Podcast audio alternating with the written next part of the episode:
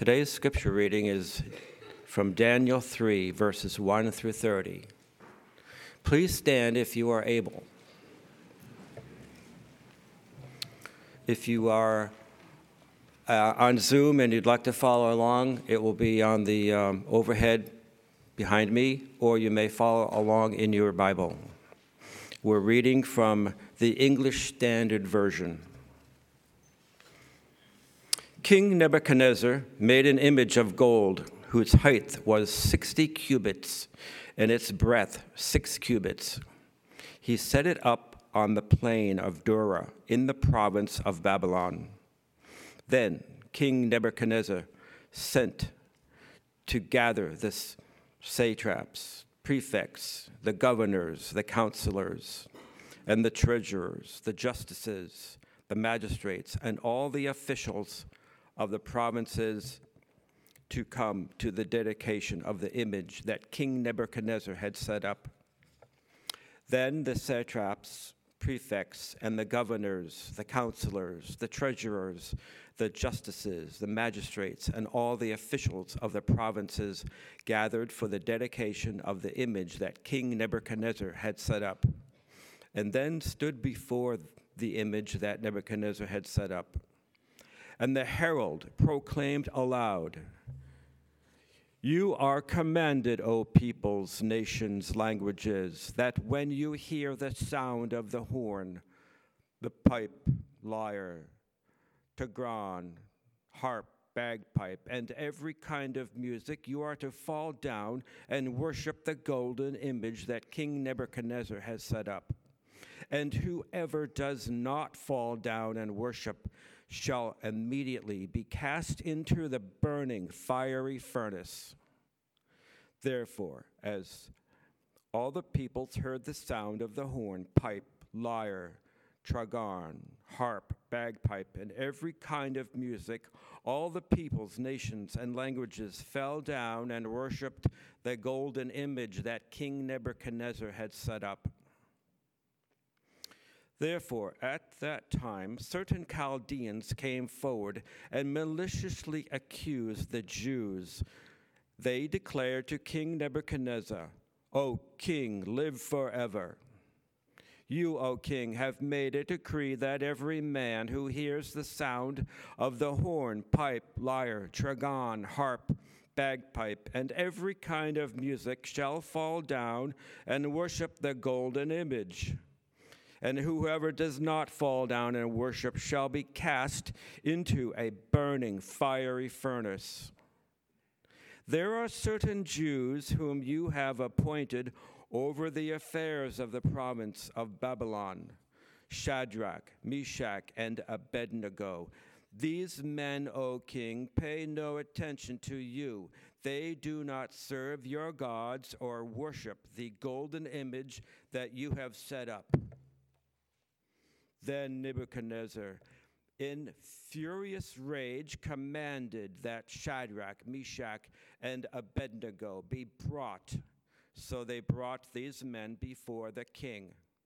Nebuchadnezzar asked and said to them, Is it true, O Shadrach, Meshach, and Abednego, that you do not serve my gods or worship the golden image that I have set up?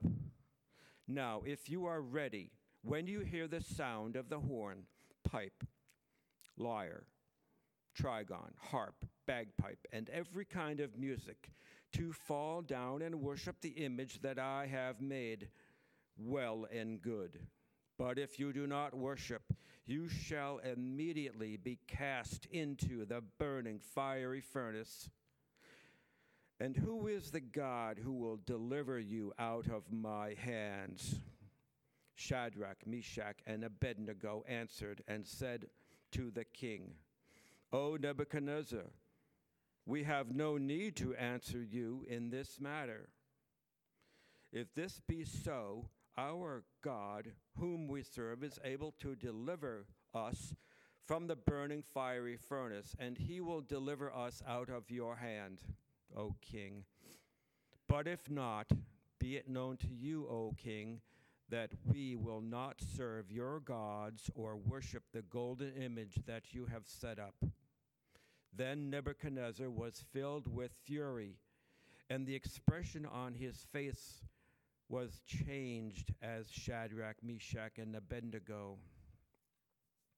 He ordered the furnace be heated seven times more than it was usually heated. He ordered some of the mighty men of his army to bind Shadrach, Meshach, and Abednego and to cast them into the burning fiery furnace. Then these men were bound in their cloaks, their tunics, their hats, and their other garments, and they were thrown into the burning fiery furnace. Because the king's order was urgent and the furnace overheated, the flame from the fire killed those men who took up Shadrach, Meshach, and Abednego. And these three men, Shadrach, Meshach, and Abednego, fell bound into the burning fiery furnace. Then King Nebuchadnezzar was astonished and rose up in haste. He declared to his counselors, Did we not cast three men bound into the fire? They answered the king. They answered and said to the king, True, O king. He answered and said, But I see four men unbound walking in the midst of the fire, and they are not hurt. And the appearance of the fourth was like the son of the gods. Then Nebuchadnezzar came near the door of the burning fiery furnace. He declared, Shadrach, Meshach, and Abednego, servants of the Most High God, come out. Come here.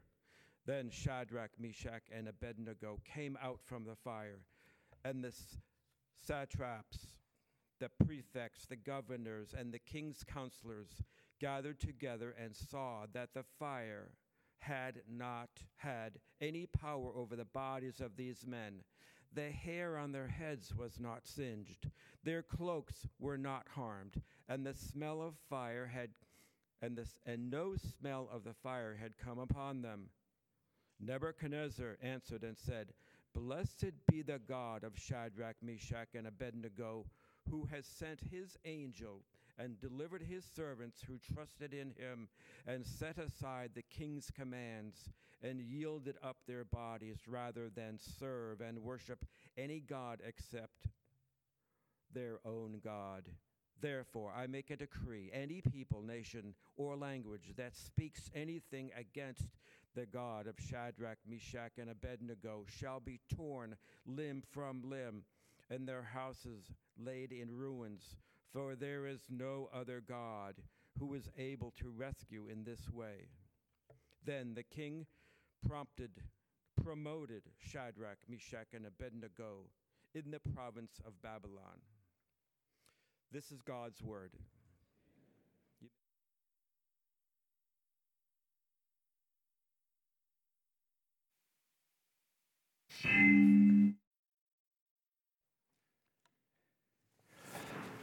What an incredible story.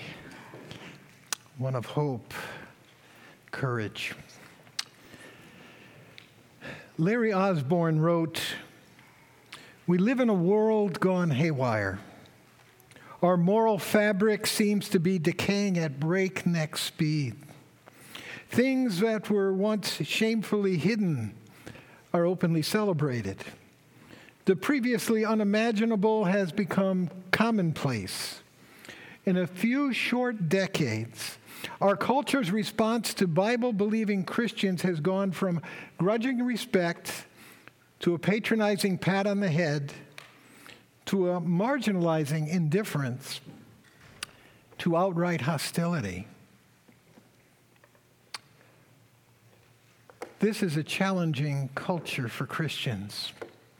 How are we to live out our faith in it?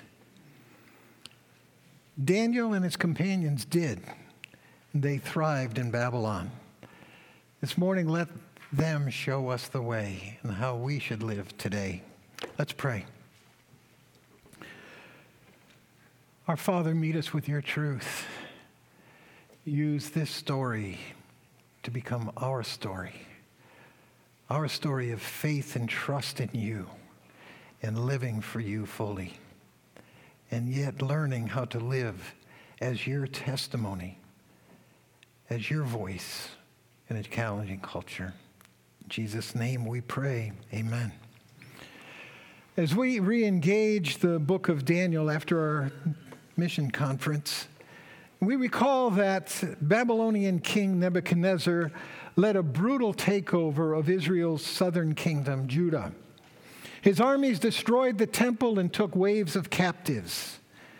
And then Nebuchadnezzar selected the brightest and best of these captives, indoctrinated them, and then educated them alongside similarly selected Babylonian young men so that they could be his advisors and leaders. Daniel and his three Jewish companions graduated at the top of their class. In chapter 2, we see that Daniel stepped forward and answered the king's plea to have his unsettling dream described and translated. After Daniel successfully translated the dream, Nebuchadnezzar promoted him to be governor of Babylon. And he praised God, Daniel's God as the God of gods. Now, in our passage, time has passed, and Nebuchadnezzar doesn't have such a high view of Daniel's God. And so he sets up a 90 foot tall golden image to be worshiped. Anyone who would not bow down to the image at the assigned time would be executed. The masses obeyed, but not Daniel's companions. Jealous rivals pointed out that the Jewish captive named Shadrach, Meshach, and Abednego failed to bow to the statue. When confronted by Nebuchadnezzar, they refused to bow to the image and were thrown into the fiery furnace. This morning, we are going to see reflections of our culture in the ancient culture of Babylon. And we are going to discover a model for our response as we see the three heroes of faith live in that challenging culture. So this morning we're going to look at our cultural environment and then our faith response. You know, there are at least five cultural parallels between Babylon and Western culture of today. The first is pluralism. The belief that all gods, all religions are equal in their value and that none of the religions give us access to absolute truth. Tim Keller points out that the image represented all the gods of all the nations, the beliefs and the values and the culture of Babylon.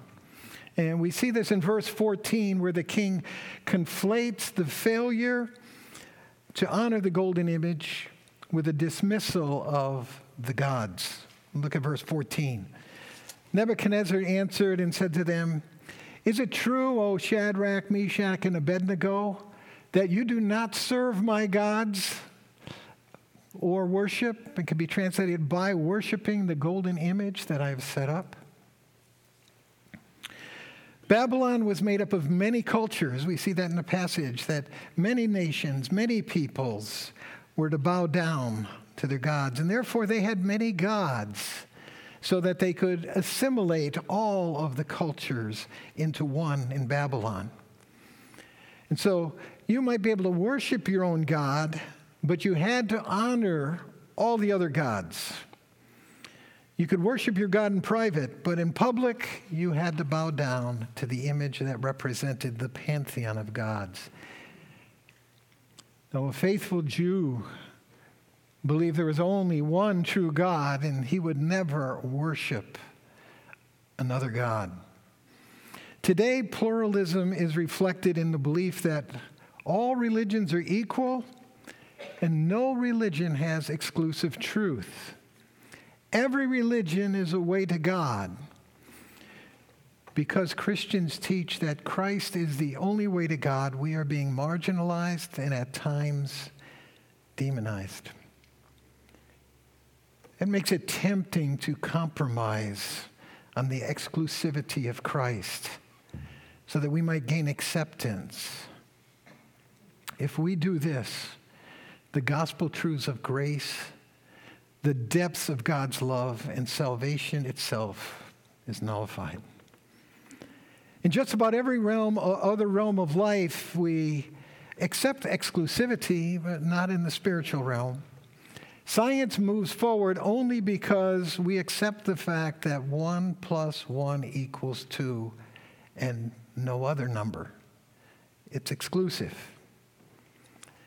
If we're at an airport and someone asks us about boarding a plane to Jerusalem, we're going to be exclusive in our answer. We won't say, just board any plane, uh, they'll all get you there. Giving the right directions, especially spiritual, is an act of love, even if the directions are exclusive. We must continue to speak the truth about Christ, Him as the only way to God, but do it in humility and with love. The second parallel is the pressure to conform. Conform to the cultural values of the day. In an effort to unite the people under his rule, Nebuchadnezzar raised the golden image and demanded that everyone bow before it. If they didn't, they faced the ultimate cancel culture execution. Verse 6 Whoever does not fall down and worship shall immediately be cast into the burning fiery furnace. Today, many individuals, companies, states have been canceled in various ways because they failed to bow down to contemporary culture. Even though they would strongly disbelieve on religious basis. Many of us live under a threat of being removed from our positions if we say the wrong things as we stand up for our beliefs. We have a model in the Jewish heroes. They accommodated themselves to the foreign culture. They lived in it, they thrived in it, but they stood firm on the most important beliefs primarily the worship of one true God. You know, a third parallel is how disagreements lead to vilification. You know, we see this in Nebuchadnezzar's rage when the three Jewish young men refused to conform, verse 19. Then Nebuchadnezzar was filled with fury the expression on his face was changed against Shadrach, Meshach, and Abednego. And he ordered the furnace heated seven times more than it was usually heated. Nebuchadnezzar's rage was white hot. It was so hot that the furnace was heated seven times more than usual. It was so hot that those who brought the three men to the furnace died from its heat. The king believed in pluralism the Jewish young men believed in one God. There was a disagreement, but that disagreement led the king to so vilify the young men that he saw them as worthy of death. One of the features of our culture is how disagreements that were once seen as difference of opinions now lead to the vilification of the character with whom one disagrees. Since many of our biblical values are in tension with those of our culture, Christians are often a target. It's easy to fall into the trap of personalizing disagreement. Have you ever taken the rejection of the gospel personally? It's easy to fall into the trap of vilifying others. Do you ever think the worst of someone who holds a view that you find destructive? We're all susceptible. If we do that, we're following the culture. We must resist because God called us to love one another, not vilify one another. A fourth cultural parallel is the disbelief in a Savior. We see this in the last half of verse 15 when the king says, If you do not worship, you shall immediately be cast into a burning fiery, fiery furnace. And who is the God who will deliver you out of my hands? Doesn't exist. Nebuchadnezzar, Nebuchadnezzar didn't believe that God was so personally involved in the lives of his children that he would actually save them. Know, in addition to the atheists today who deny miracles altogether, there are deists who don't believe God is per- so personally engaged, especially to the extent that God went in sending his son to die for us. The cross is seen as a display of God's love, but not of God's saving work for sinners. And we also see this disbelief in a Savior in the popularity of religions that teach salvation through good works or through their religious activities. We can't let the disbelief temper our desire to share the incredible good news that God is active in this world today. God is so concerned. God is so personally engaged with us that he sent his son to die for us. Yes, there is a God who can save us, and we must proclaim him. A fifth cultural parallel is the use of God to fulfill one's personal agenda. See, Nebuchadnezzar ebbed and flowed with uh, what he felt about the one true God, depending on whether God worked things out. So in chapter 2, he aligned himself with Daniel's God after God did him a favor and interpreted his distressful dream through Daniel. In our chapter, the king has seen the worshippers of God cast into the fire furnace. Once he sees God rescues him, he says, Yeah, I like that God. He once again aligns himself with God. Verse 29. Therefore, I now make a decree any people, nation, or language that speaks anything against the God of Shadrach, Meshach, and Abednego shall be torn limb from limb and their houses laid in ruins. For there's no other God who is able to rescue in this way. See, Nebuchadnezzar aligned himself with God only after he saw God come to the rescue. See, there's a prevalent belief that Christian Smith sees in our culture. He calls it moralistic therapeutic deism. One of the features of this belief is that God is a cosmic therapist and divine butler ready to help out when needed. It's the attitude I'll follow the religion or philosophy that works for me, you follow the one that works for you. As we're about to see, Shadrach, Meshach, and Abednego knew God could save them, but they worshiped him regardless of what God would do for them. Their lives were about worshiping God for himself, not for what he could do for them wasn't about God fulfilling their personal agendas. It was about them fulfilling God's personal agenda. So, what should our response be? Well, while there are cultural similarities between Daniel, Shadrach, Meshach, and Abednego, where they lived and where we live, let's be very clear there is no comparison to what they faced and what we face. They were captives, slaves. They were required to serve a ruthless despot who would kill like that. They were forced into a re education camp. They were personally targeted for their faith. And disobedience meant death. What we face is nothing like that. And yet they thrived spiritually and professionally despite life threatening persecution.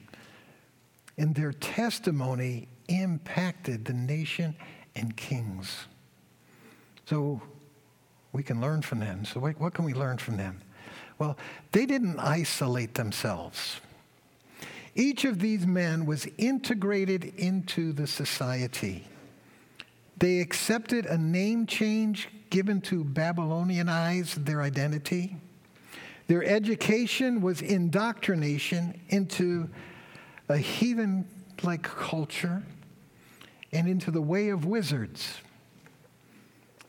But because they integrated, they held lofty positions of authority where people were able to see the work of God through them.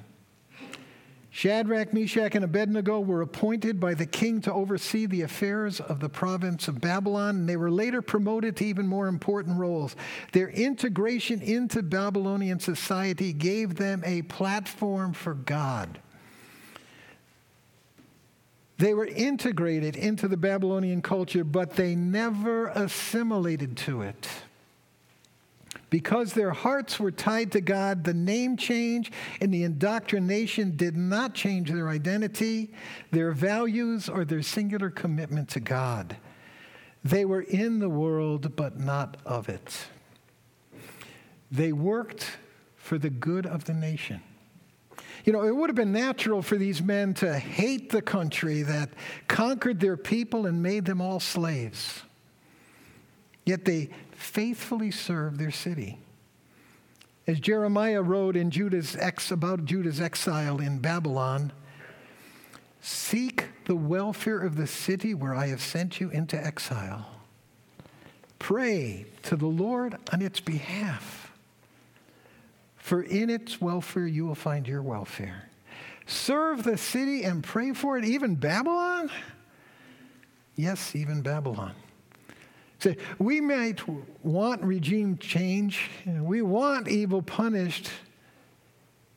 Leave that to God. He eventually judged Babylon, but they served the nation faithfully until that point. We need to trust God's sovereign rule and love the people we're with. They were respectful rather than adversarial. They didn't see the Babylonians as enemies. They saw the opportunity they would have with them if they offered respect. Larry Osborne has notably described this dynamic. Daniel and his three friends showed respect toward everyone they came across. From their jailers to a series of wicked kings, they treated them all with profound and humble respect. It didn't matter if they were seeking to be exempted from a non kosher menu, as in chapter 1, or firmly refusing to bow down to worship an idol, as in chapter 3. I find that their respectful attitude, words, and behavior were radically different from the anger, resentment that is so common among many of us today especially when it comes to those who are strongly opposed to our values and faith. Many people are turned off to the gospel not because of Jesus, but because of us. They don't want to hear what we have to say because we talk at them and don't listen to them. What if we respected and listened to them first? Perhaps they would begin to respect and us and be interested in what we have to say. They lived for God. This is by far the most important lesson that we see in this chapter. Shadrach, Meshach, and Abednego trusted God with their lives and they worshiped him for who he is, not for what he, they could do, he could do for them. After an enraged Nebuchadnezzar promised that they would be burned alive if they didn't worship the image, we read their response. Verses 16 through 18 Shadrach, Meshach, and Abednego answered and said to the king, O Nebuchadnezzar, we have no need to answer you in this matter. If this be so, our God, whom we serve, is able to deliver us from the fiery furnace, and he will deliver us out of your hand, O king. Wow, that's faith. But if not, Be it known to you, O king, that we will not serve your gods or worship the golden image that you have set up. Our lives are about our God. When they trusted God to deliver them, they knew they would not, they would not abandon him if he chose not to save them. They trusted God to deliver them, to save them. But if not, we're not going to serve any other God. Their worship of God was more important to them than their own lives. You know, when we have this kind of faith, we have no fear. Think about right now, take the time. Think about what bothers you the most. What are you most fearful about? Now, what difference would it make if you had the attitude of these men? I know God can rescue me. I know He loves me. But if He doesn't, I trust His greater purposes. I will love, serve, and worship him for his glory. If that's the center of our lives, it dispels fear of what anything can happen. It's a life changing attitude based on the fact and the rest in the truth that there is nothing that can separate us from the love of God that's in Christ Jesus. You know, recently I read a book entitled Live No Lies. It exposes the lies of the world, the flesh, and the devil, and it encourages us to meet each lie that we hear with hearing the voice of God through Scripture. And, and the Scripture that meets each of these lies. I'm trying to follow this advice. Now, when I am faced with trials, I hear Jesus saying to me, Trust me. As I become disturbed and troubled in my spirit, I hear the words, Trust me. See, we can trust him because he walks with us through our trials, just as he did Shadrach, Meshach, and Abednego. Verses 24 and 25. Then King Nebuchadnezzar was astonished and rose up in haste. He declared to his counselors, Did we not cast three men into the bound into the fire? And they answered said, True, O king. He answered and said, But I see four men unbound walking in the midst of the fire, and they are not hurt and the appearance of the fourth is like a son of God. See, the three were protected from the flames of the furnace because the pre incarnate Son of God was in the furnace with them. He will be in every one of our furnaces. But ultimately, we are protected from the ultimate fire of God's wrath because Jesus walked through those flames for us. Because he paid our penalty, we don't have to. You know, these three servants said yes to God regardless of the outcome. They went untouched by the flames.